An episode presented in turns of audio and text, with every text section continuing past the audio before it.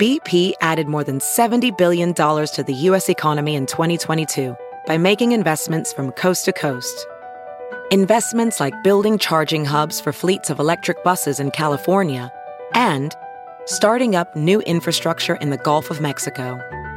It's and, not or.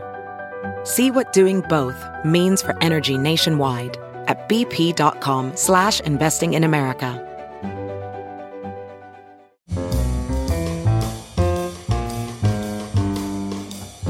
This is Merriam Webster's Word of the Day podcast for February 8th. Brought to you by Merriam Webster's Unabridged Dictionary Online, America's largest dictionary, now continuously updated. Learn more at merriam-websterunabridged.com.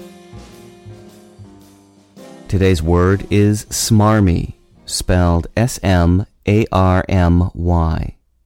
Smarmy is an adjective that means revealing or marked by a smug, ingratiating, or false earnestness. It can also mean of low, sleazy taste or quality.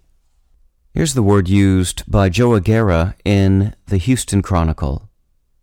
No Control has some punk rock flair, more so in spirit than in sound.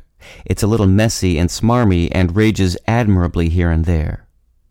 Something smarmy will often ooze with self-satisfaction and insincerity.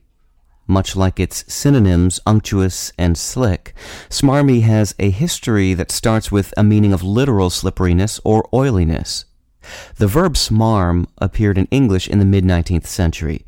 Etymologists don't know where it came from, but they do know that it meant to smear, to gush, or sometimes to make smooth or oily.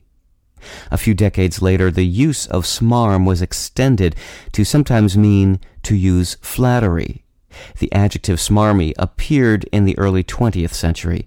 At first meaning insincerely flattering or smug, it later took on an additional meaning, sleazy. With your word of the day, I'm Peter Sokolowski. Visit the new Merriam Webster Unabridged, America's most comprehensive online dictionary and the best source of current information about the English language. Get started today at merriam-websterunabridged.com.